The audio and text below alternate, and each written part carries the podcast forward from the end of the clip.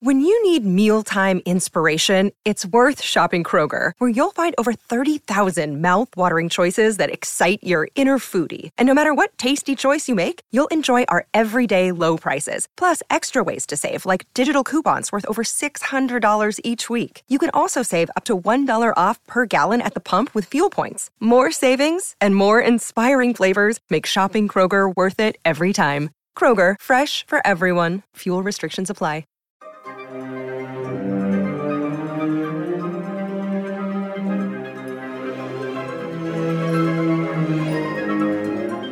Welcome to Foundation Podcast, the officially unofficial podcast for Foundation on Apple TV Plus. I'm Jim. I'm Aaron. And we are here today to do a very special interview, our second special interview of the season with Mr. David S. Goyer. Uh, Aaron, what can you tell me about this guy? You don't already. He know. is the he's an executive producer, writer, director, and showrunner of Apple TV Plus's Foundation.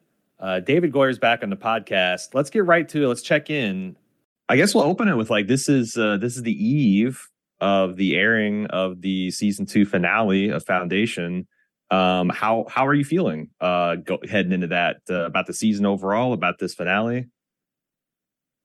I'm feeling pretty good. Um, I feel like we were able to accomplish everything we set out to accomplish this season in terms of course correcting a few things that I wanted to course correct, um, getting more creative runway from Skydance and Apple because they were, you know, they, they definitely gave me more rope. Uh, uh, hopefully not myself this season. Uh, you know, so I I had a very intentional sort of set of uh, things I wanted to try to adjust and or hit this season, and I feel like in almost every circumstance, the audience has responded actually better than I hoped. I mean, I I don't I'm I'm happy, you know, knock wood.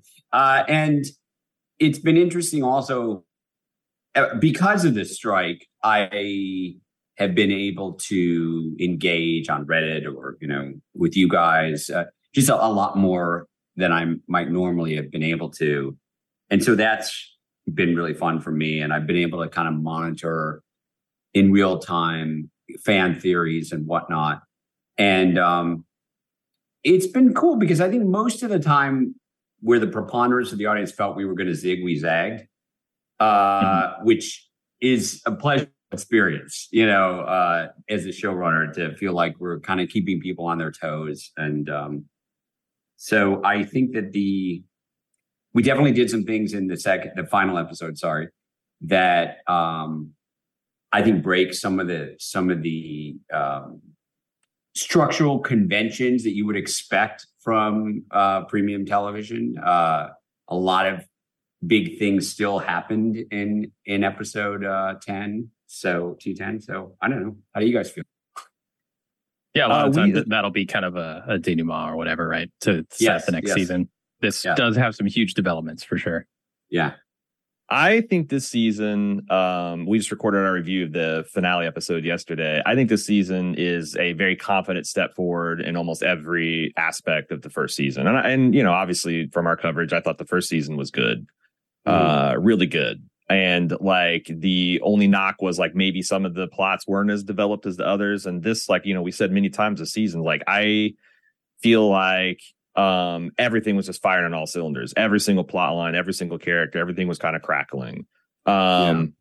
we, the the the finale was a reversion of subversions of the things in episode nine, and yeah. I, so where I've laid on it is like when I first watched it, um, I felt like, you know, a good friend had come in and been like, Aaron, your car's been stolen. And I'm like, oh, you know, like after episode nine, right? I'm like, oh right. my God, what am I going to do? How am I going to get to work? What are the implications of this? I got to call the insurance agent. I got to call the police. I got to do all this. And in episode 10, my buddy came in and was like, actually, I just parked it up the, the street. And right. like, I well, got this we, feeling yes, of like I've yes. been had, I've been had, but I don't know. It's like, is it a funny? It's like, and I'm like, okay, it's a pretty funny joke, and he played fair, and he didn't. And I, I think I've come around, but my first, my first instinct was like, oh, I thought the foundation was gone. I thought the yeah, I, I was like curious to see how Hari's going to get out of this and how they're going to do a third. What what and then it was kind of all subverted and it took me a minute to kind of like get over my initial like oh shit my car was stolen um, i thought i well that's fair i think i think some people it's interesting i suspect a big chunk of the audience will be enormously relieved that well, the that the that the preponderance of the people survived you know um, characters they care about. Yeah, yeah, characters they care about. Although, if you really think about it, though, uh, uh, you know, other than Poly and Cermak, you know, um, a, a, lot of the characters they care about are on the ship, are sure. not are are not um, are not on terminus. And you still kill a lot of the ones that I cared about. Well, that's so. well, that's that's the other that's the flip side yeah. of it, right? Is is we were is I don't is it schmuck bait if then you because what part of what we were trying to do was a with the whole terminus thing is it was it, it, was Hari and to a lesser extent Hober's plan from the beginning, right? Of to do this whole shell game to to bait Empire into bringing you know the the fleet to do the enclosure to do all to destroy the planet, which gives them incredibly good cover for the next hundred years. Sure. Um, and you know, we set up the vault's bigger on the inside than it is on the outside. You know, kind of all of these things. Uh, so I felt like we played fair, and it's been interesting as well because a lot of people are like, you know, don't kill your your gays, but then I'm like, but we didn't kill Glawen. We we did the reverse, but then we killed a ton of other characters, and so I I think if we had saved the people on Terminus and, you know, saved Hober and saved Bel and say like I I I I feel like that might would have been schmuck bait. Uh so this so is so hilarious. Yeah. Because you're laying out the exact logic that I laid out in a podcast yesterday. I'm walking through. It's like, you know, really? it's got all these elements of the crime but it lacks intent and also also the cost. Like I've never seen schmuckbait where it's like huge main characters that I care. Like I, I like I said, I felt devastated. You know that like Hober and, and uh, Bel weren't going to get out of this. Um, yeah, it it like especially Hober and and that stuff with Salvor was brutal. And and yeah, and Hari's reaction to it, it felt and. I had an intense emotional reaction of relief when I saw like I, I got like choked up when Poly came out. I got choked up when uh, uh, um, Constance Dads came out. Yeah. And yeah. then I got choked up when Glawen came out. And then when the music swelled and you just came up and up and up, and you see all these people that Hari yeah. has saved, I got choked. And that's like the, like, oh God, I thank God my car's not stolen. Right. So it's like that, that to me, it's like, I, I don't know if you listened to our nine, um, but as we were, Joe, you know, we were saying out about a bunch of stuff that could happen in the finale. It's like, you know, wouldn't it be funny if they just jump back into cryopods? Wouldn't it be funny if Hari actually has some pro- uh, uh, plan to like warp Trantor out to some place? And we're like, but you know, you can do anything as long as you do it well. Mm. And doing it well is all about honoring the characters, honoring the the the audience's faith. And and I I thought that that's that's where I arrived with the finale. That it was it was shocking and it was like audacious and it rolled back a lot of things I thought were true in nine but you didn't play false and it worked on me and you definitely paid the iron price in game i mean like you killed more main characters in your average game of thrones season. We killed we killed six. something. we killed six main characters in our season finale. Yeah. And yeah. and it's interesting apple released something on instagram i think it was a picture of four of the characters and said one one will fall. And all of them fall in that. And uh-huh. and and i knew that you know and i and we didn't by the way we didn't do it just to shock people but i i think here's the thing. I mean we took a we took a big swing in nine and we took a i think in its own way an equally big swing in 10 and and it's you know it's it's interesting. Like I was on Reddit, and there there were a whole ton of people arguing for all the ways that like Terminus didn't get destroyed. Right. You know, and pe- so mm-hmm. a lot of people saying like, "Oh, if all those people are dead, I'm going to be so mad." And then, and then, then an equal amount of people saying, "No, they're dead." we kind of did something in the middle.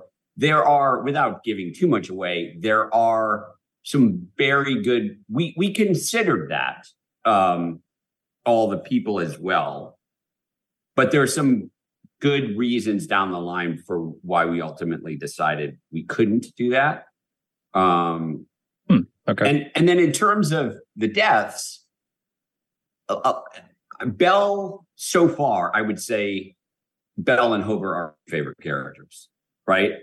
And Yeah, I I did not, so, and I did not want to kill him, and I don't think the audience wanted to kill him, but it just felt right.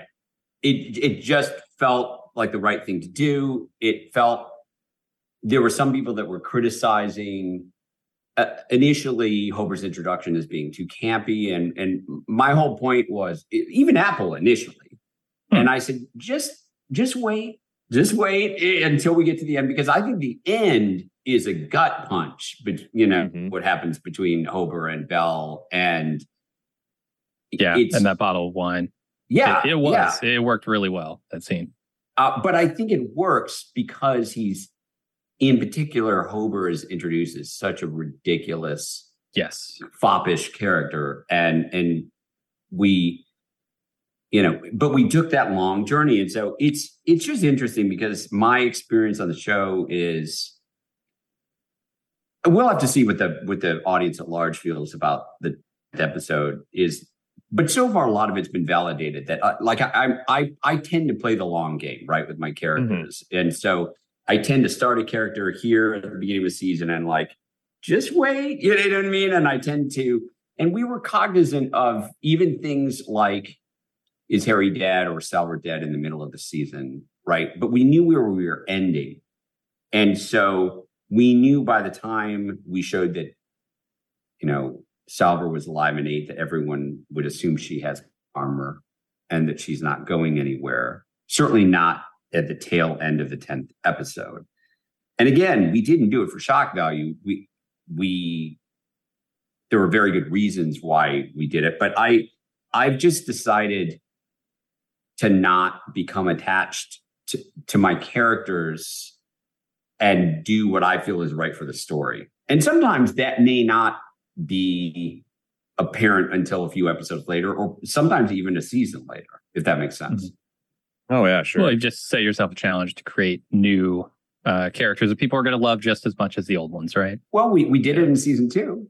Exactly. Yeah. So Uh, I, I do have I a know- lot of specific questions Please, around that please. stuff um, because Go. there were three big switcheroos that I think uh, I've come most of the way around on them. I had a very emotional reaction uh, when I first watched that finale and felt like uh, a little bit like I had been betrayed. I've come Uh-huh. around all the way on the Terminus stuff. I think that stuff was really good. because because the the Terminites survived, but the planet was still destroyed. You felt betrayed there. Uh, that- initially, yeah. But the more I thought about it, the more it made a lot of sense. I mean, the vault, we've seen the vault do essentially exactly what it did here, just on a grander scale. Um, Well, since that can can I get to that because since it's up in Yeah. the air because that's the Uh-huh. one that the one that I was shocked because like the whole you kind of subverted you know in the books the whole idea is you have a first foundation and then there's a secret second foundation that's keeping tabs on the first foundation manipulating Mhm. things from afar. In the middle of the season, you kind of blew my mind by having Doctor Seldon, the 1st Mhm. foundation, find out about the second foundation and like oh my god I'm the left hand this sucks you know or uh and i'm like wow i wonder how they're going to fix that and in episode 9 when you destroyed the first foundation i'm like oh my god that fixes the problem uh but i think it actually still did Um, so if i'm putting together the pieces right tell me if i'm way off base or not sure. here dr seldon gives the prime radiant to demerzel Mhm. which n- n- means that there's no longer a conduit for hari to see into dr seldon's business and vice versa Yes. the rest of the universe is going to think the foundation was destroyed. Uh, Way more so than a mega flare. Yes. Yeah. And so now you've set up the possibility that the first foundation is going to play the second foundation's roles and now they're going to switcheroo. You are I'm- you are correct, Okay. sir. Uh-huh. so now like that's what that's what made my piece because like I I was so excited to see how you're going to unravel that knot that like when you went back from it, I'm like, well, that kind of That, that that that that feels a little cheap, but like I think you actually did it. So now I'm very excited to see how you're actually going to do that that that dance step where the the two foundations kind of uh you know uh switch switch sides a bit. All things have a cycle. First the podcast, then the ad.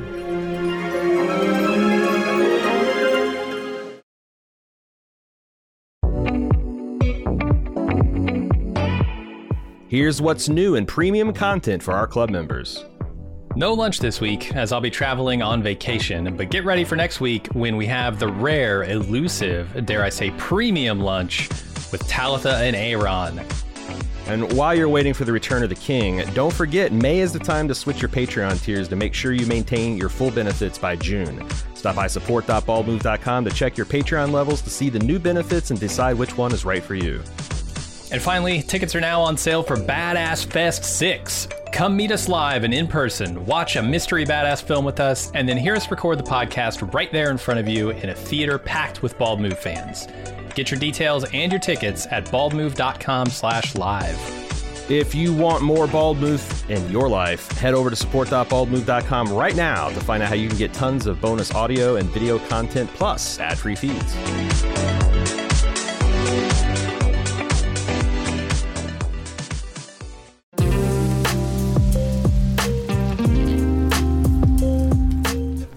Try to make it super easy to support making podcasts at Bald Move. Just join the club. But some people aren't the joining type, or maybe they're already in the club but want to add a little bit of gratuity for an especially great season of coverage, or for a podcast that really spoke to them, or gave them that bit of support in a tough time. For these, and for whatever other reason you might have, our tip jar is always open. Head over to support.baldmove.com and click the donate option to say, hey, keep doing what you're doing. We appreciate it. Once again, check out support.baldmove.com for all the great ways to help me and Jim keep making the podcast you love.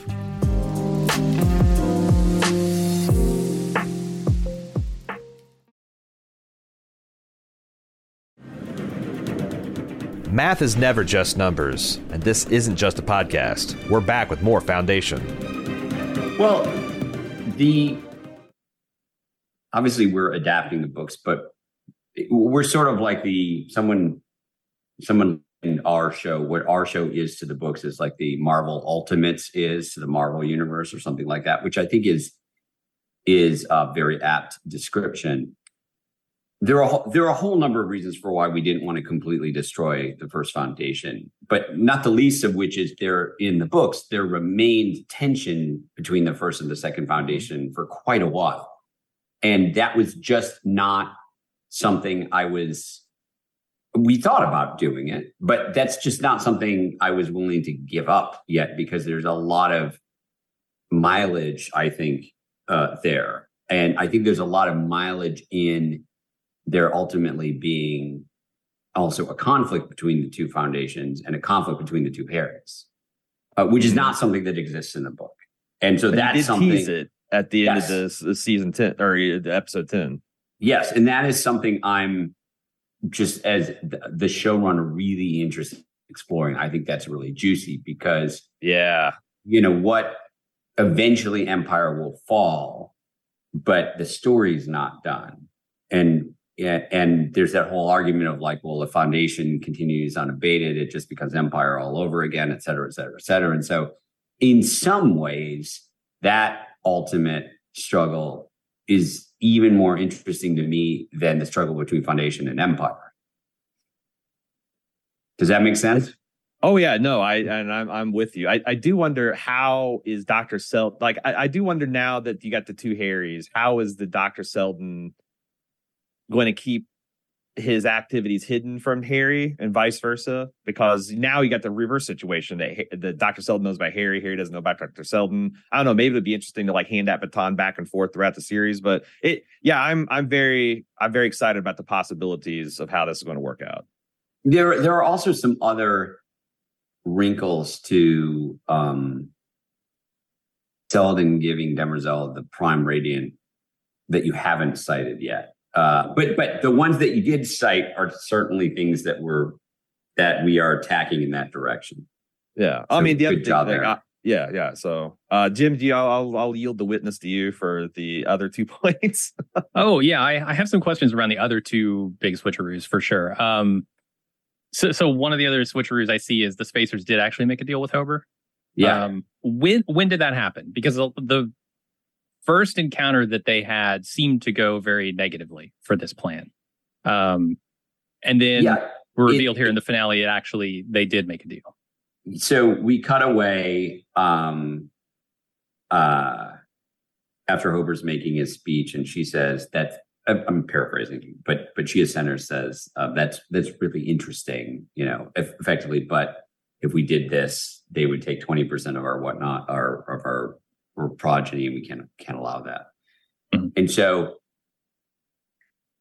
one can imagine, and we we thought about showing this and then decided not to, but the conversation kept going after that. You know, it okay. didn't it, it didn't end there. And so between the time that they and and that's what this was was effectively sort of like a, a biometric, you know, USB drive that had that had sure. the virus that that that he, which is why he had to get onto the bridge. Mm-hmm. Um, yeah, that all makes sense. We just didn't see, I guess, the connective tissue. Well, I guess the question is to preserve the surprise, right?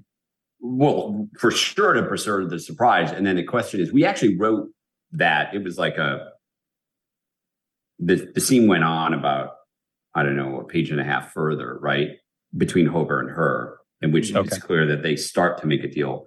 And then we thought about um, showing that once they're on the bridge and it's like, aha, this, aha, that. It was already such a long scene of like, you knew this and you knew that and you knew that to then to editorially jump out of it. We just said, I just felt it, w- it would have broken the tension and it was already such a long scene.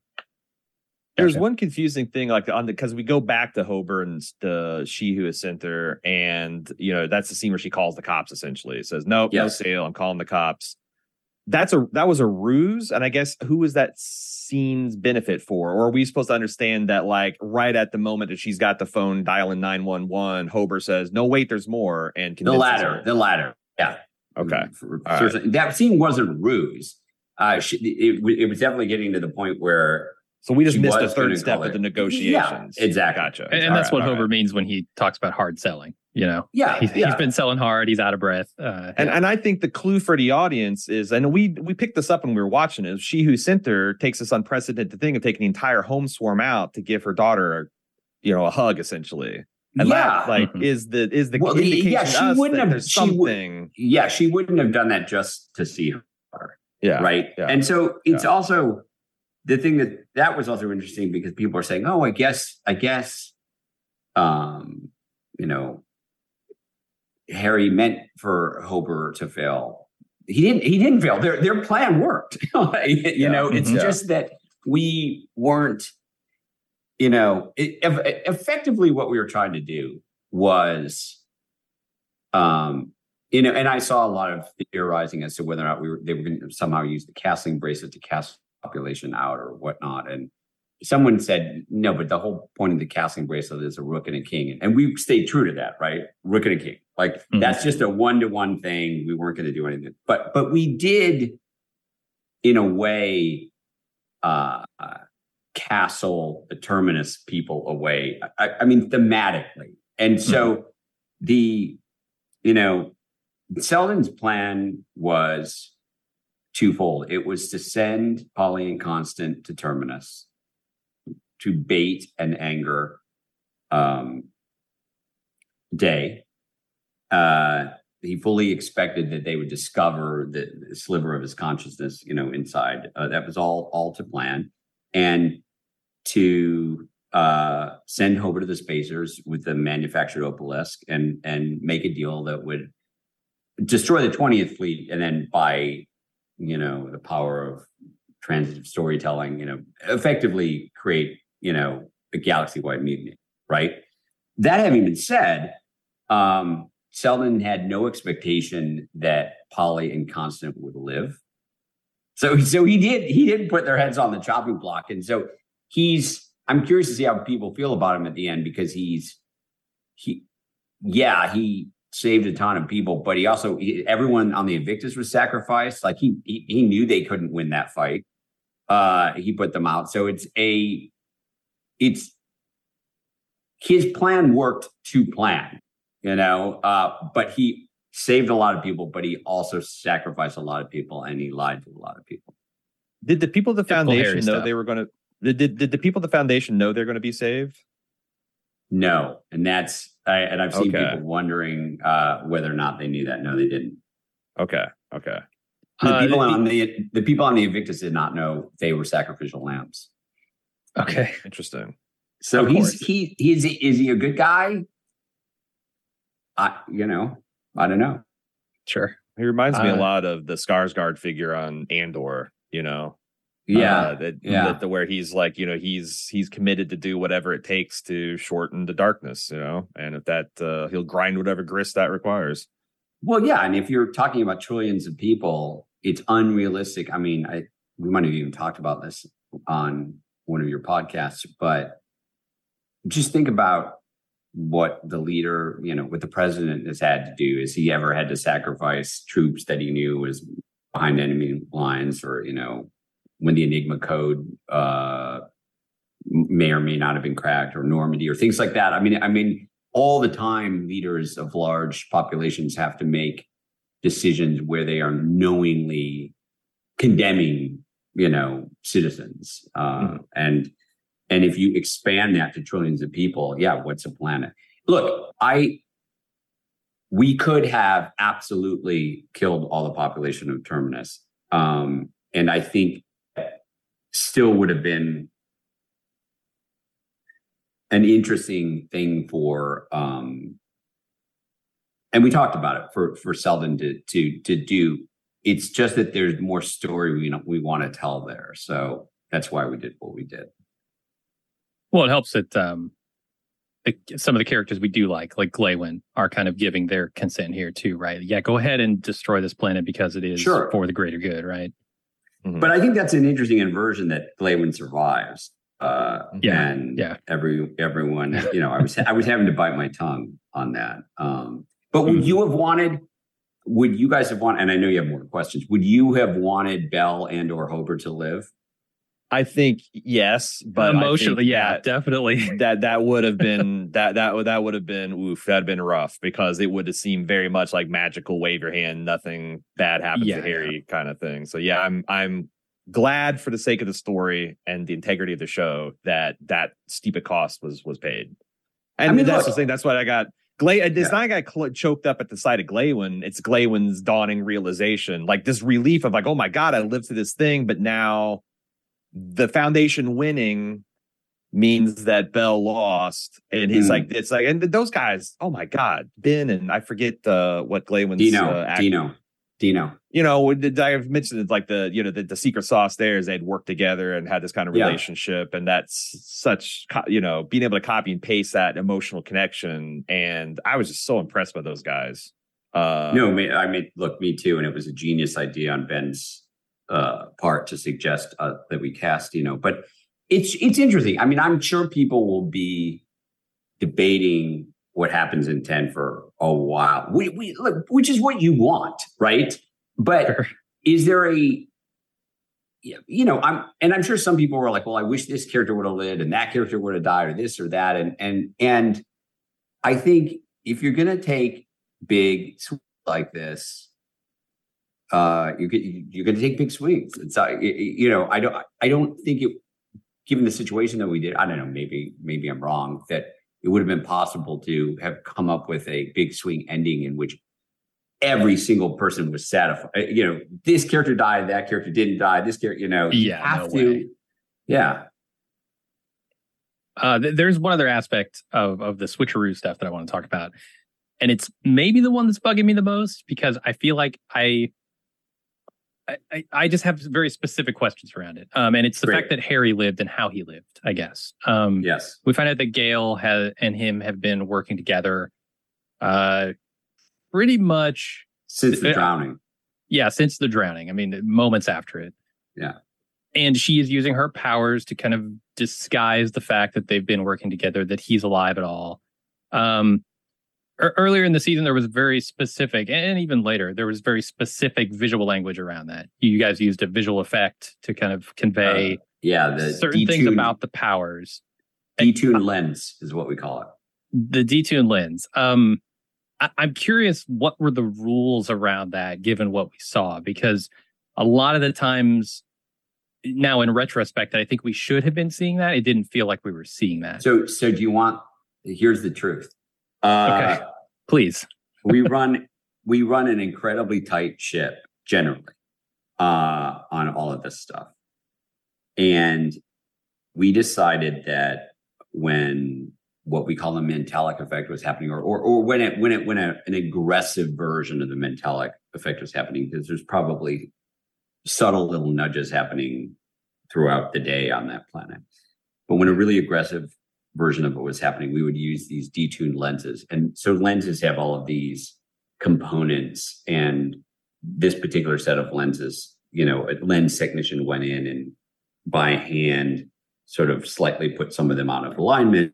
And that was the effect we would do. And we, over the course of the four directors said, okay, here are the scenes and moments in which you, you should use the detune lenses. And and the truth is, uh, and here's when you shouldn't.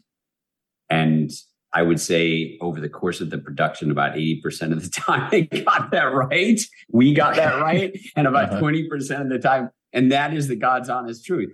And there were scenes in which um, the detune lenses were used in which they shouldn't have been.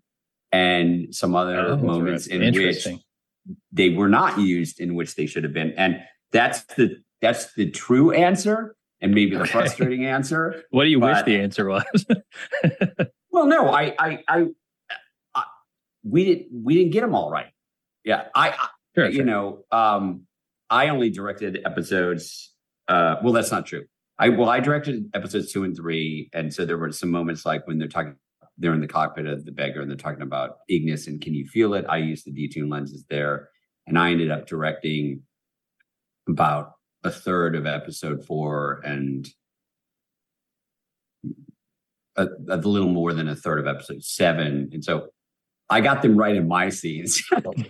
and, and, and most of the other people got them right. But there were a couple of uh-huh. slip ups when I wasn't, because I'm not, I, we often shoot on, on two full units at once. And there were some screw ups, but keep going. Sorry. Okay. No, th- that was my question. Like, what was, what was that all about? Um, so I think that answers it. All right, but I think we, are done. We, but, I think we're done. Again, the, the, interrogation phase is over. That's okay. Just... but again, again, we tried to play fair with that too because we uh we we showed a body, you know, uh mm-hmm. uh and to ground the illusion. And um we had the scene in seven in which Salvor, well, we did a couple of scenes in seven in which Salvor comes upon Gaal and she's counting prime. She's really agitated and yeah, you know, it's we also thought about the obvious solution would have been to have Hari have been a robot. Um, that was my uh, pet and, theory for sure. Right. And potentially, I think, and we talked through this, a really an interesting version of that would have been Hari not knowing he he's a robot, right? Yeah, that totally. That and that's a totally valid um story to go down. Another version might have been that it was a with like an organic brain that they grown or something like that. That so I guess that might be kind of a cyborg. Um, I mean, this one's hard. We just uh, we we certainly talked about that, but for a bunch of reasons that will become obvious, hopefully in season three, we decided not to do that. So we right. um that one's hard though sometimes when you you are saying like yeah we we thought about doing that and then decided not to for a bunch of future storylines. Yeah, I, I, have no problem with how like the decisions you guys made around the story there. That was you not the felt, issue because I expected Hari to live. You just felt that some of the detuned lenses weren't properly. It didn't line up with what I expected to well, see. He, given yeah, he, he what was you told paying close attention. You're, you're right throughout you're the right. season. Yeah, you're yeah. right. okay, you're right. Uh, one of the many in, enigmatic things that uh, Demerzel. I'm sorry. Do you want to elaborate on that? Uh, no, no, no. That's, okay, okay. It's all good. Uh, one of the many enigmatic things that uh, Demerzel says this season uh, is that she chose Bel Riose to lead the fleet for a reason. And knowing now everything about Demerzel, I'm curious what was the reason she chose him, and was she satisfied or not? Oh, I, I think I think um, after the fact, after what happened, she was very satisfied. She chose Bel because fundamentally she didn't know specifically that he would attempt to um, um, you know betray empire per se i mean she was aware of all of all of the arguments that Bel made to Cleon right she chose Bel because she thought he was moral and an, and an adult in the room and so that in in an incredibly tense situation series of situations that he would make morally the best decisions possible. And she also chose Bel because she felt uh, th- this is what I believe. This is my head canon that um, if an opportunity arose for him to do the right thing and potentially go against Empire, he would take it. That's that was my guess. That like even yes. if okay, can I take it a step further? Was yeah. Demerzel in the back of her mind where her programming couldn't lurk, kind of secretly hoping that Bel could successfully overthrow the Empire and free her? Which would for sure for hundred okay hundred okay. percent for sure for sure. How much leeway does a programmer give her to do these kind of like paper? Well, that's where... the devil's in the details, right? And that yeah, would be the interpretations the audiences can discuss in, in between season two and season three. Is as we've seen with the robotic laws, there there are nuances, right? Uh, I mean, that was why Asimov wrote the robotic laws, and the devil's in the details. And and she clearly wants to be free, and so the question is, what's permissible? And you know, it's is that by choosing someone that might rebel if they saw you know saw the right circumstances does that mean she's betraying her programming in so far as Cleon the First goes? I don't know. I i would well, argue that, that's go ahead. I was gonna say i love that disparity between what she can say and what she can do. That yes. her she can say i hate this man cleon but she can't do anything actually physically do anything. Her program won't, won't let her. Right. um, and to me that's super interesting especially given what we see at the end of this season with her in the prime radiant. She says there are wonderful things in our future. For who? For empire or for her? And i think well, that's a super I interesting question. What i what i do what i was very pleased with this season was how the audience kept going back and forth on demerzel. And yeah that that may be something that will continue to happen for a while i think there's still so much to explore with her yeah uh, I have some questions about um, s- sort of where we're ending with Hari and Gaal. Um, eventually, they Gaal's able to convince Hari to abandon his plan, which I think is the first time that's ever happened that anyone has talked Hari out of anything. Mm-hmm. Uh, she does it sort of by appealing to his ego, which I love. You know, if there's a crisis, uh, Hari Seldon's going to be involved. You're the only sure. one who can deal with that. Sure. Um, and then they decide to get into the cryopods, which I, I, think was, you know, this is the second time. We talked about this last time we chatted, um, how this might be a risky operation. But I think because they made a conscious decision to get into those pods, it's it's very unoffensive to me. I actually quite like this. My question is like, how long are they planning to sleep? Are they going with the plan that Hari initially came up with for Gaal, where they're going to sleep for a year, wake up, she's going to kind of represent as a goddess there, and they're going to continue that, or are they sleeping for 150 years just hoping the Mentalics will take it from here? Well, and what, can, can you say about what that? What can I say? uh oh, our dynastic empire is experiencing some genetic drift. We'll be right back.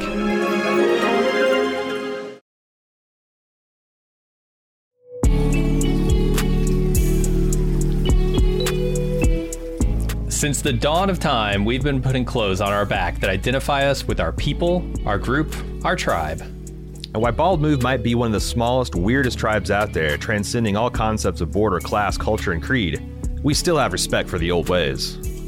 At support.baldmove.com, you can get t shirts, hats, mugs, and more. We have something for every one of our podcasts, or just wear the four pips of the Bald Move logo with pride. Bald Move merch beats running around naked, and they make a great gift for the Bald Move fan in your life. Join our tribe. Head over to support.baldmove.com and click on merch to start shopping.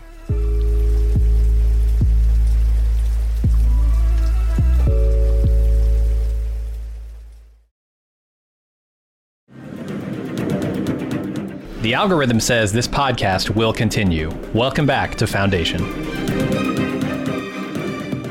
The plan is that once a once a year they'll wake up for a day, you know, or possibly a week, uh, check in on the state of things. Uh, she will, in a in a way, uh, play the role of of goddess, uh, mm-hmm. and and and they will progressively you know grow uh, the mentalic population to become the army that they need. That's that's the plan.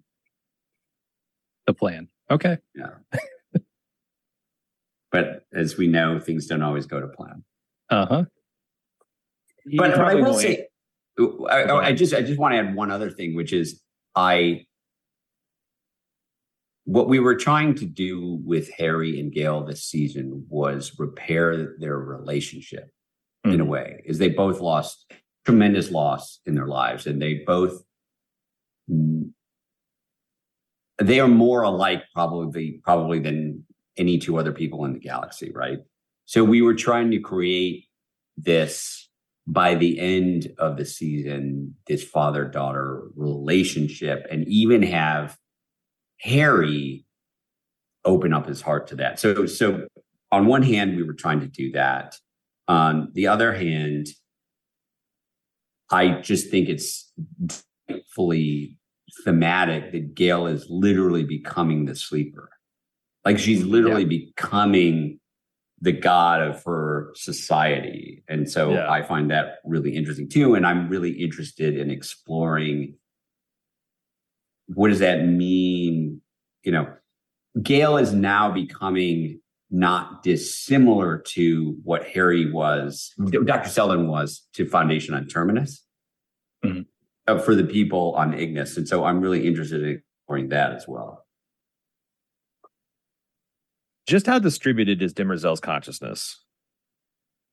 Is that something you'd comment on? Like planetary, I, I, solar I, system? I, I I can't fully comment on that. Uh, right. That's that's we're definitely going to get into that in season. I didn't three. think so, but so, sometimes you shock me, so I thought yeah. I'd throw it out there. Yeah. All right. How about another random question? Um, and I know this is one that Aaron has personal investment in. yes, okay. yes. Okay. I, I, got some. I got some internet points on the line for this one. Okay. The the, the mule's eyes. They're they're this yeah. eerie blue, right? Are those Thespin blue eyes, or are those some kind of augmented mechanical eyes? What, what are we dealing with here? What do I want to say? They're not thespian blue eyes. The thespian Thespin eyes are violet. Those Damn. are if you All right. if you if you look at if you look at that if you look at the I owe a lot of I owe a yeah. lot of people in feedback an apology. Yeah, they're um now some of that may come down to like in in darker scenes like the color grading or whatnot. But if if you look if you if you do like a comparison from a still of her in daylight and and the mule, and admittedly most of the scenes are at are, are at night, his eyes are kind of a a lighter, not exactly robin's egg blue when they glow. Hers are hers are really purpley, and and his eyes glow when he's exerting his power. So it's sort of like a physical manifestation of the detuned lenses. Gotcha. Gotcha. Yeah. All right. But people Which we kind of see in the final shot. That, that having been said, people should expect some interesting surprises with the mule and the provenance of the mule. Mm-hmm. Uh, I want to ask a question about decanting. I know a lot of this is probably up to Demerzel, but I wonder how much of a clone's memories return to them when they are decanted. You mentioned last season they're not aware of the circumstances of the death, but do they stagger out of that chamber blank and then they they get an upload? Uh, do they have like some sort of warm up period before they fully understand who they are? How long? Yeah, that, the, you know? the, the the latter. And the question is whether or not we'll. It would be interesting, and maybe one day we'll do it. You know, to really slow down that process and spend you know like 20 minutes or even a whole episode with one of those guys being Oh. candid and, and how they get them Yes. up to speed and how much they know or don't know or and and whether or not they know that they're um i can't remember the word that we used for their predecessors but Their um, exponents.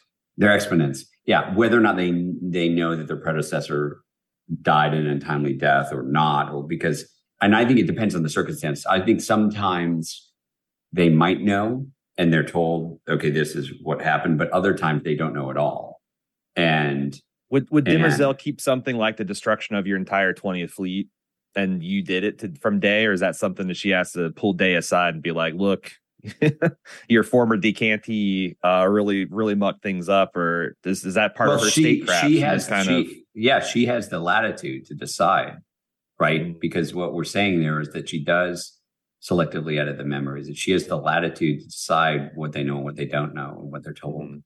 Well, we know that like subsequent generations of Cleons know that like uh was it Cleon the Thirteenth pr- was perceived to kind of mess up the Thespian situation, and they refer back to that as like a mistake, or maybe they didn't go far enough, or maybe went too I, far. I, I will I will say this in season three. Um, there's a fair bit of discussion. It was also interesting that a lot of people assumed the genetic dynasty was done at the end of this season. There, but there's some more story to tell. Uh, but I will say in season three, the the Cleons of season three uh, are well aware of of how much Cleon the Seventeenth bungled everything. Uh, that they they they reference it a lot. Uh, that's Yeah. that's that's the guy that shit the bed the most. I, I thought that was ironically delicious. Pooch is going to be on his podium. Yeah, yeah, he wanted to leave his mark. Well, he Yeah. did. yeah, he Yeah. did. He he did. did. Yo, let me, that's another aside. Um, I thought that you intentionally wrote Day more vulgar this season in every sense of the word. Like he spoke Sure, sure. coarser, he spoke more Yeah. common, he sounded more like a blowhard executive out of his depth. Was that an intentional choice to Yeah, give him a yeah. little bit less? Yes, Okay. question. Uh, I, I think this day 17 was taking the imperial equivalent of steroids and just, I mean, day 17 is so far the one, the apple that's fallen furthest from the tree in many ways. Right. Yeah I have some questions ar- around the memory disparity that we saw with the Cleons. Um, Cleon the First has roughly two and a half, th- th- three times the memories that uh, these exponents have.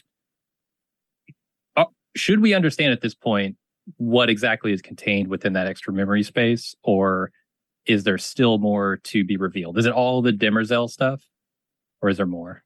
Um, there, there's definitely more, and the question will be, uh, how many seasons I have to tell this story because it's Mhm. it's it's a there there are there are the the events that I know I need to get that I want through that I think the you know there's sort of a hierarchy of um A, B, and C stories that I want to tell. And let's say I only have four seasons. I don't know that we'll ever get to that. Now, I'm not saying, you know, because we've only written season three, so we haven't we have a we have season four mapped out, but we haven't written it. I'm not saying we couldn't, but then it's a question of, you know, do I have more runway to also fit in some of these tier B and tier C things that yeah, I would love to do an episode in which we decant to Cleon and go through that entire process of what he knows or or doesn't know. If Hmm. we only have four seasons, I don't know that we'll have the runway to do that. Yeah, makes sense. So, so last season, this was a fun question from last season. I asked if you ever had to fight your science advisors to kind of let you fudge physics to do something cool, and you um, teased the idea of a planet with a moon orbiting within its atmosphere, and that paid off with the the awesome Moonshrike migration. Uh, Sure. Did you did you ha- do, do you, do you want to tease something similarly mind blowing for season three? Did you have to go to war with your science advisors to to do something cool? Well, but yes, Uh, but the the thing that people don't take into account is a uh, if if you're if you're dealing with a level of technology where they have the capacity to create artificial gravity and manipulate gravity, then I think that throws some of these boundaries out the window in terms of you know um, how close a, a, a, moon can or can't be uh, to a body, how close a civilization could be to the event horizon of a black hole. We're just talking about a level of engineering that's way beyond where we are now. And that mm-hmm. uh, Kevin Hand, who's our science advisor, um, that's the uh, that's the the out that's the give me you know and some sometimes we'll write a little line in that relates to that and we actually did have an extra line in the hari uh, uh, backstory on helicon that that that mentioned that but sometimes in the course of the scene, it's like I, I, don't want to talk about artificial gravity or gravity generators or things like that. Um, but uh, so the for a I guess a little hint um, in season three, the you know Empire does not they don't have the spacers anymore. So, uh, how the hell are they going to get around the galaxy? And we mentioned something in episode two of season two, and that's something that we're going to see. And so, when we were getting into constructing that with Kevin Hand, there was definitely one thing that he was kind of hand waving because we were talking about the different kind of stars we could use um, to help power. Uh, I'll just say gate and and he was like, "Oh, it's really got to be this kind of star, and it can be." And I was like, "But I don't like that color." So he got into you know, and he's like, "Yeah, but that kind of color is not the kind of you know gravity or energy output that, that of the star that you would need." And I'm like, "Yeah, but I really don't like that color." Uh, you glitched me said you need a particular type of star for a what? Uh, did you say Stargate? Oh, oh, a Stargate. Yeah. Okay, I thought I thought so, but it kind of glitched. Yeah, so I yeah, want to make sure yeah. I got that. Yeah, they won't be able to get around the galaxy in the same way anymore, and that creates its own unique problems and sort of, I think, uh, story possibilities. Yeah, that seemed like the biggest development this season, the biggest blow to Empire overall so far. Even well, more that, so than than Dawn and Sareth being out there with the child. It felt like that was for sure, for sure. I mean, if if you and and even worse, you know, it's it's yeah, Empire doesn't have traditional jump technology anymore. And that that is really how they were able to have the galaxy in an iron grip. Yeah. Uh, uh has, oh, has there been a season three already confirmed? And no. Okay. No, we we wrote season three. We've done early prep and design work on season three. Um, you know, we scouted season three. We're we're sort of a, a lot of resources have been put into season three, but we, but it hasn't been confirmed yet we had a, a, feedback that was uh, it wasn't a question for you, but it's an observation that like your production, much like the foundation itself, has had to deal with crises. In season one, it was COVID, and season you know, this is into season two, season three, it's the it's the strikes. Uh, yeah. Oh, what, what's the crisis of season three? Uh, speaking of our listeners, Josh S. wrote in a question saying, in the very first episode's voiceover, Gaal lists several people that played key roles a mathematician, Ooh. a martyr, and a murderer. I'm wondering, have those roles and people been identified at this point in the show? Mathematician, yes. martyr, yes. murderer. Yes. Yes, they have. Gaal Salvor, the mule? Gaal uh, Bel, the mule?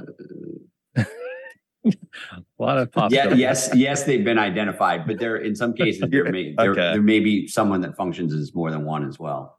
We, we were we were cognizant of of those those three. I, I like alliteration quite a bit, and we were cognizant of that, and and we came up with uh, more than than one sort of iteration for what those names could attach to. I in my in my head canon, I know who what three um, labels attached to, but but people can argue it in a bunch of different ways.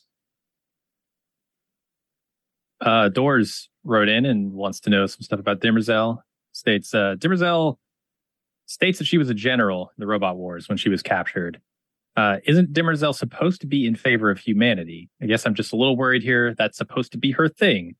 Asimovian robots are generally benevolent. Are we going to see the zeroth law? Um, basically asking, yeah, is is are there contradictions in the law here? How is she fighting against humans? Wow, we really can't answer that one. I I I, okay. I, I will say in episode um I believe it was eight when Dusk and Rue are sitting in front of the mural and he's talking about the robot wars. He says something interesting there because he says robots against humans, robots against robots. So hmm. that implies there's at least two factions of the robots. Sure. And we did say we said she was a general, or they were a general because she's not really a woman. Mm-hmm. We didn't say which faction she was a general for. And and we didn't obviously by design say why the robots would be fighting amongst one another. Yeah. Uh, it's, we're, we're, I, I, one last thing I'll say is we're uh-huh. certainly uh-huh. not. It would be boring and not interesting. We're certainly not just going to tell, you know, the Terminator story. Okay. I, I mean, sure. I think I think uh, aside from the fact you've already you, you shot yeah, past yeah, I, have done it. I've done a mm-hmm. version of that, mm-hmm. but I, I think there's there are more nuanced and interesting. Look, I love Terminator, but but in our universe, there are more nuanced and interesting stories to be told, and and I think the story that we intend to tell is not one that I've seen a lot of iterations of.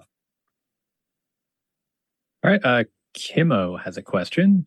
After the assassination attempt on Day, why was Demerzel in such a hurry to save him? Wouldn't they just need to uncork another one if he perishes? Also, why would anyone attempt to assassinate someone who can be decant- decanted indefinitely? Dem- so the way Demerzel's programming works is she's always going to attempt to take the path of least resistance. So the most extreme version of of following her programming is is killing a Cleon and decanting a new one.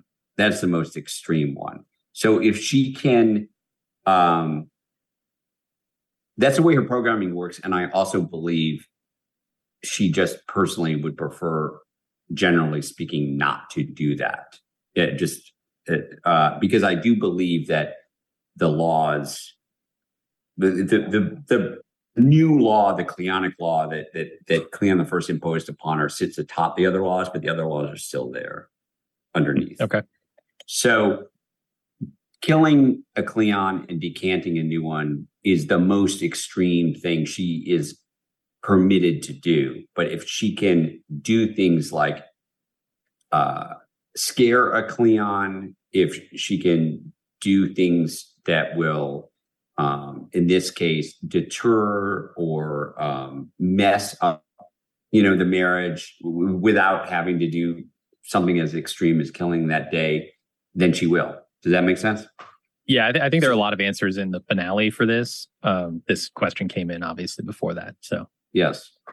I do have a couple follow ups because, like, the other thing about the why would anyone tip assassination decantation is still not like widespread public knowledge, right? Like, people don't know that if a Cleon dies, they can just bring out another one. They just no. see that. Okay. And well, then, also, also, they, you know, um, I don't believe that assassination attempt was public knowledge. The fact of the matter well, just the idea that why would anyone try to assassinate someone who could just be right, you know, brought sure, right back? Sure, yeah. So, sure. But the other thing I will say is Day was never in any real danger in that assassination attempt. We now know. Sure. I mean, she was mm-hmm. she was sort of orchestrating the whole thing. She is was trying to she was trying to sow uh, doubt. She was trying to sow, you know, um, she was certainly trying it seemed ultimately like Rue and Sareth were behind it, and then he would end, you know, um, the marriage, and she wouldn't have to kill him and decant a new one. You're listening to Foundation and Podcast. We'll be right back.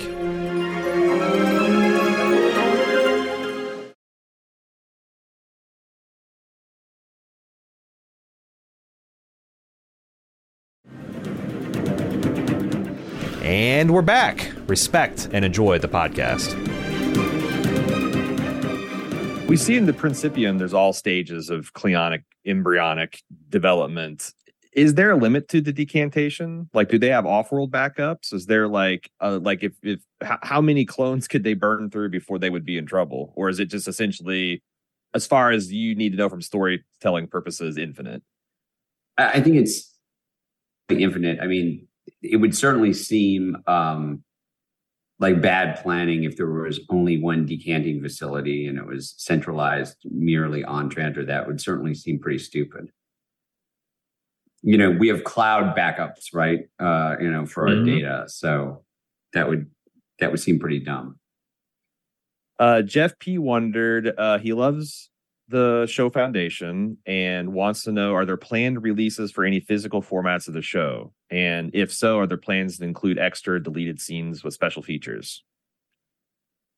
Uh, you mean like blu-ray and whatnot? Yeah yeah, yeah. Uh, yes yes. There are you know there it, uh yes there will be um in a in a in a limited variety. There unfortunately they've got some making of featurettes and things like that uh, in terms of extras. We don't have deleted scenes. We don't have blooper reels. I'm trying to get um, Apple to release some deleted scenes in some format. Uh, and they're open to it. It's just right now we don't have any editors on staff. So a question of how they would be released. There's a there's a couple of pretty cool scenes that we did film that we had to cut out for a variety of reasons that I think people would like to see. And, you know, I we may release blooper reels as well. We we we have blooper reels that we've cut for the crew and cast each season that we show them in the end of filming. Uh, and they're fun. Uh, and I, I don't know, I waver back and forth sometimes about whether or not we should show um, bloopers. I guess people want to see them. It's the best. Like, I like I, I, uh, one of my yeah, I love like running across a random Star Trek: The Next Generation blooper, or like the the Always Sunny reels are legendary, right? You know. Look, I want to see multiple we, takes. I want to see multiple takes of Lee Pace getting bit in the shoulder by Becky. You know, because I, I, I really some, had a lot of fun with Lee Pace this year. He was there amazing. Are some, there are some funny moments. I mean, crazily, we don't have nearly as many bloopers as you would think, which is but but there are some fun. That's ones. expensive. It's expensive to shoot stuff. So yeah, yeah. imagine. But I so anyway, I'm I'm talking to uh, Apple about ways that we can um, release some deleted scenes. Hopefully, when the strike's over, potentially blooper reels. I will say uh, I saw someone on Reddit that was talking about uh, whether or not they could download 4K images from the title sequence and whatnot. And I asked Apple about that. And um, th- so they gave me the images, but shockingly, Apple didn't have anything set up to host that. So I actually hmm. found a site where I can host them and and people will be able to download some uh, 4K wallpaper stuff from my website which is kind of amazing that I'm having to do it instead of Apple, but Apple gave me the images. So I I actually there on my website now if people tunnel around through uh, the gallery, but I'll I'll post something in the news section and I'll, I'll post something on Instagram.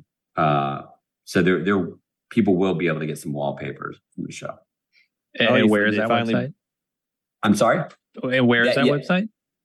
Oh, davidsgoyer.com. Uh, it's it's it's on my website now. I just haven't um, bothered in the news section to say, hey, by the way, if you want about this stuff, go here. You just mentioned the Instagram. Last time you said that people were bu- trying to bully you on the Instagram. Apparently, the bullying has worked. Yeah, it's. um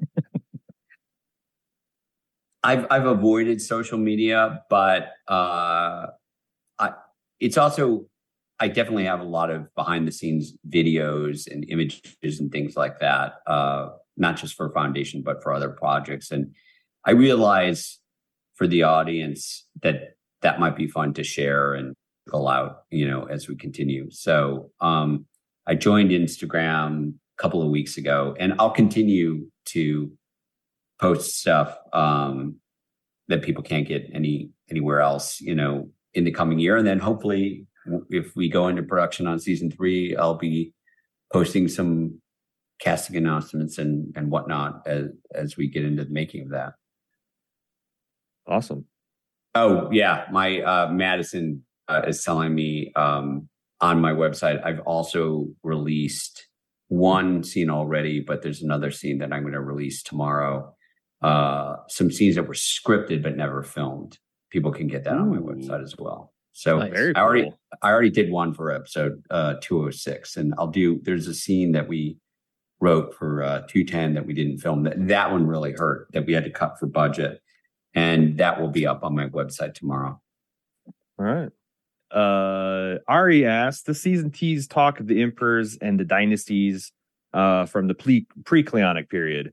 Can you speak on the collaborative effort of the writers coming up with these past emperors' unique stories, all the way to the art department depicting these stories via the beautiful wall murals? Have you thought any like like how how much have you thought through the backstories of these murals, essentially? Um, you know, we do have a kind of in show Bible timeline, uh, and so we kind of fill them out as needed and where we can, we've tried to pull uh, emperor names from Asimov's writing, sure. uh, or glean whatever we can from the writings. And so a lot of them are actually name checked by Asimov himself. A couple we've had to come up with on our own. I and I I will I'll say two things. It, it's become apparent as we move forward into three and four that we're now going to have to, in broad strokes, sketch out from beginning, middle, uh, to end uh, the emperors that preceded the Cleons. Like we can't just say, oh, well, this guy did this and this guy did that. Like we actually now have to figure out the framework because as we delve further into the show, we're going to be unpacking some things that happened before the Cleonic dynasty. So we have to get off our ass and and and really more properly nail some of that down. And each season, what we tend to do is the, the mural is miles long. And so I, I would love to do a shot, and maybe we will one day, where uh, we just do, you know, like a six minute scene walking down, you know, with some characters walking down the mural line, wow. just having six minutes of material. That's that's one of my stretch goals uh, uh, for one of the seasons, just to do. uh, but then have to generate all that art. But each season, what we do is we talk about the what are the important plot points that we want picked on the mural and Rory, uh, Cheyne, my production designer, and his art team will come up with six to eight depictions of key events that we're going to be referencing. And then every time we go to the sets, we have to reskin the mural with with those events. And and sometimes the art department has time to reskin them overnight, you know, when we have to come in and, and uh, shoot a scene or a different scene. And sometimes they don't. So inevitably we get into a situation where we find more than we actually film. And so maybe we say, okay, these it's it's all boring, but we have a whole spreadsheet of like these are the scenes that we have to film in the mural, and this is when this has to happen. And sometimes, you know, from two different episodes, you might have two scenes that have two different depictions of the mural. Well, that's impossible to film on the same day. It's just a whole Jenga puzzle scheduling nightmare. I, I, would love to see that six minute scene also. That sounds amazing. And it uh, sounds like an art department's worst nightmare or a dream to them, right? It's it's definitely something that I'm I, I'm determined to do one day. Yeah. Yeah. Uh, Ruma writes in and says, I was wondering about all the technology that Hari had in season one when he left for uh, Terminus. Where did all the money and technology come from to support Hari's mission for his vault and his digital avatar and all this? Was he rich? Did he did that's he find a, this stuff a, somewhere? That's a really interesting question, and we can't tell the answer to that. Uh, the oh, vault does okay. seem the vault does seem pretty sophisticated, even by galactic standards. Um, mm-hmm. Obviously, he got some money from Empire initially when they were uh, exiling them. And I think it's fair to say that some of that money was redirected. I think it's also fair to say that he had some hidden streams of income and he might have even had some help in building the vault. Interesting. Okay. I have some I have some theories about that. Uh-huh. Uh, Steve S It's- wants to know. Oh, I, I would just say it's hard because I I I like titrating, you know, little hints, but I also just don't want to give away whole storylines for future seasons. So no, I, Sure. that's- Yeah. it's I, I mean the yeah the how do you decide like what to give away what not it's it's uh seems like it's a fraught process Hmm. but uh Steve S wants to know when you deviate from the books and weave in new plot lines and characters uh what approval if any do you need to get from whomever holds the rights to the Foundation that's Asimov's daughter or granddaughter at this Yeah. point daughter, uh It's her daughter Robin. Yeah. Robin right uh do you or do you Uh, have free reign to modify the story as you see fit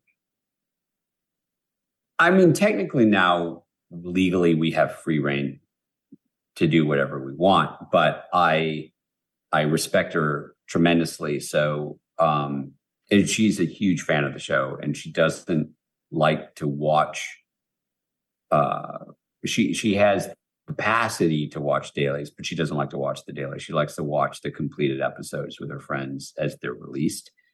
And um I actually did an interview with her about uh, episode 10 the other day and the interview you know, interviewer had seen it and, and robin hadn't yet because she wanted to watch it when it and so something got spoiled for robin which i Oh, really no. bad about.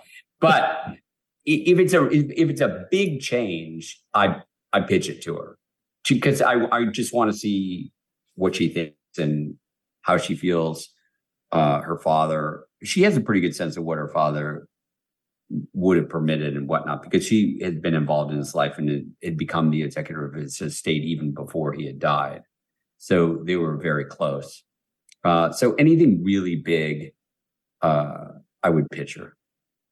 an incredibly endearing portrait. The idea of his daughter, you know, grabbing a bowl of popcorn with her friends and watching watching Foundation. that's, She that's I does. love that. I mean, know and it's, she'll, it's and she'll she'll email me after the episode and say, uh, uh, "She's she's she's really nice." Yeah, I think we have only one more question. Okay. Have you thought of the dumbest thing that you've heard on the podcast yet, or do you want to demur? Well, the, I thought the dumbest thing was the the the the thespian the, the mules of Thespin. I'm- Great. Okay. Because it's- I mean, clearly, this is clearly this is- one's this is blue and one's purple. this is the exact. This is the exact. Yeah. Okay. I that's uh as the person that thought of that question, I got what I deserved. Yeah. Uh, that Uh, was. The, I'm sure there have been some other ones, but that one I was like, you know, um, that one was crazy. God, it came up. with To- that. in my Jeez. mind, in my well, but again, we talked about this last time, which is, but we trained the audience to look at every little thing, and even, and there's no question, which is why it's frustrating sometimes when we do screw up something like whether or not a scene should be detuned or not, right? But we, but we went even so far as to, um, and I, I haven't seen anyone mention this, but if you look at the shot in episode nine where Poly is kneeling before the vault and you see the Invictus hitting the earth and sort of grinding up behind him, right before we cut out, there's this bright flash of light that's clearly not coming from the uh, the Invictus, and I think it's like a four frame flash, and that we put that there. That's the vault scooping Poly up. Mhm. Uh, so there's no question that we do get that granular. Uh, and so no one apparently even noticed that. Uh, and I was surprised that no one would notice it. Maybe someone It's funny because we we had a powwow about the season with Pete Peppers, and we got to talk. And I'm like, you know, what? I'm actually going to because I swore, Poly, I saw those Earths, and I we on the podcast, I went back and watched, and I'm like, God damn it, they actually did put something there at the very end where We did. You can't did. say Poly Yeah. was swallowed up by the Earth, but man. Yeah, no, I I actually like that. That's where I thought is the finale is interesting to find out, go back, and I think rewatching the season is going to be incredibly rewarding too to see how all these pieces fit, um, and just how much it plays off all the themes. Like I just think it's fundamentally beautiful. Um, the fact that like Gaal, the psychohistorian, had this huge plan to save everyone that was foiled by her daughter taking individual action, and if she and if she hadn't, they would all died. Like that's Yeah. just so I, the show Look, in a I- nutshell. I'm trying to make a show that will bear repeated viewings. I'm trying to make a show where even to the point of Pellis one, Pellis two, right? You know, you said that the that, skins. that yeah. yeah. it means hide and what is or, or pelt and what does Hober do? But he pierces Empire's hide. So I we try to throw out all those extra allusions and and Easter eggs and things like that, and and hope and people seem to be scooping a lot of them up, and then sometimes they scoop them up in in second or third viewings. But that's the kind of show that I try to make, and and I think if and look, people can disagree with some of the choices we made, but I think if if one were to go back and watch season two, it, it's it's pretty intricately plotted. You know what I mean? Oh, and Yeah. and, Oh, yeah. and and it's, it's we try to really if you this meant that this happened, this meant that this happened, and and and in ways that may not even be immediately apparent upon first viewing. And so I don't know. I'm I'm curious to see. I I know that a lot of people are really going to like episode 10 and and I'm also going to take some heat for episode 10. But it sounds like that's where you guys were or at least initially. Yeah, Yeah. I think we only have a sample size of three, but all three of us um were like had the reaction of like, oh my god, you know. But like I think uh almost every even Jim, I think you're the one that's like uh still a little feeling a little like you stole my car, dude. Ju- just Um, on a but- certain aspect, but but yeah, and I think No, no, honestly it's it's, it's, it's and fine. the, the It's detuned lenses, the detuned lenses. This guy would be happy as pig and slop if he hadn't paid. If he paid, and he paid too much attention to detuned lenses. Wow, Uh, but that's but like like great. That's the kind of viewer we want. But I yeah, we let you down there. I'm sorry. It's okay. I, I would say congratulations on a very much much improved season two. I think you guys did an excellent job overall in this season. You know, squabbles about the certain parts of finale aside. Um, And it's I, I've it's really like- enjoyed this season. It's epic. It feels big and important. The performances and the characters are just wonderful. The show looks. I know you guys don't have the biggest budget and like the monster television shows, but like I could tell from what gets on the screen. Every season, you have completely impressed me with like some crazy new visual, like dropping a black hole on a planet. You know, Right. uh, I just I just couldn't believe how beautiful uh, Sareth's uh, personal skiff was. Just how well designed and and you know you could tell that someone's thought a lot about like what type of person the Cloud Dominion and expressing all that and just what ten seconds of a ship flying through space. So we sweat the we sweat the details. I have an incredible crew, um, incredible cast, uh, incredible writers. Everyone's super passionate about it. We sweat the details, and um, you know, I also it's very gratifying to me to see the uh, people debating not just did this happen or that happen, but but the sort of secondary and tertiary debates about free will or the laws or all of that. I just I just think that's cool. That's the kind of show that I enjoy watching, and it's the kind of show that as a fan I enjoy participating in. Um, and so that's that's just neat to me. So hopefully hopefully we can keep doing it, and I promise that we won't do some things that will irk you because we try to take big swings. You know, Oh, that's apparent. That is apparent. so. Well, you've got the the website davidsgoyer.com, uh, your Instagram. Uh, is there anything else coming up that you want the fans to know about? Um, because probably a, a lot of lot of free time, I imagine. But uh, is there anything coming up that you do want people to know about? We've got the coffee table book coming out, uh, uh, making a foundation, the art of foundation. I think it's October 3rd through Titan Books. Um, you can order it on Amazon now, but I prefer people to order it on bookshop.org, which Oh donates. no, I got my copy on Donates. Target.com. I know. All right. That's okay. Bookshop.org donates a certain percentage to independent booksellers. So, uh, and, and there are deals in place for, uh, more, um, merchandise for foundation as well. Nothing specific that I mentioned, but hopefully in the next six to eight months, you'll be seeing more of that as well. And then otherwise, I'm, uh, doing a lot of downtime and uh, thinking about another project that we'll see if it comes to fruition or not. Uh, and uh, you know, just uh, enjoying talking to you guys. Well, we appreciate uh, so how generous you've been with your time, uh, answering all of our questions, getting clarify, clarifying things throughout the season. It's a pleasure to watch your show. I've had a lot of fun. Can't wait. So I have one more wrap up show to talk with the fans. We're obviously going to de- be debating a lot of stuff, but just really looking forward to season three. Looking forward to that be one of the early, early things Me, to come back. Hopefully. Me too. Me too. I can't wait. Well, congratulations on a successful season two. Uh, good luck with the strike and season three and all the other irons you got in the fire. And uh, yeah, I hope the hope we can talk soon. But thanks, thanks for coming on the show.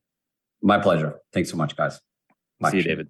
Well, there you have it, folks. Uh, right from the horse's mouth, uh, David Goyer's thoughts on this season. Now, the only thing left is to hear yours. Uh, we are going to do at least one more, perhaps two, if there's enough material. Wrap up podcast. We're going to be joined by our buddy from YouTube, Pete Peppers, to kind of break down our thoughts about the finale and the season. And we'll also have uh, your feedback. Uh, send that in to foundation at baldmove.com, and we will be considering it on the season wrap up podcast out next week. You can also uh, follow along with us if this is your terminus point for our foundation coverage.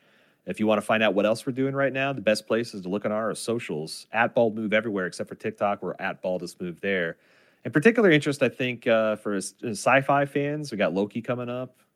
Uh, that might be interesting. There's a lot of interesting timey-wimey, free will, predestination questions there. What's another one that uh, may, maybe sci-fi fans would be interested in, Jim? uh, Daryl Dixon. I don't know. Uh, yeah. if you want, if you want to see how far a dynasty has fallen, into mm-hmm. decrepitude and decay. Check us out there. We got a bunch of other stuff too. Fargo, True Detectives around the corner. Uh, check us out there. And then if you want to support what we're doing here, keep our podcast podding. Support.baldmove.com is how you get that and ad free feeds, a ton of other bonus features. Thanks for listening. We'll be back on the, the wrap up podcast. Until next week, I'm your host, Aaron. I'm Jim. Respect and enjoy the podcast.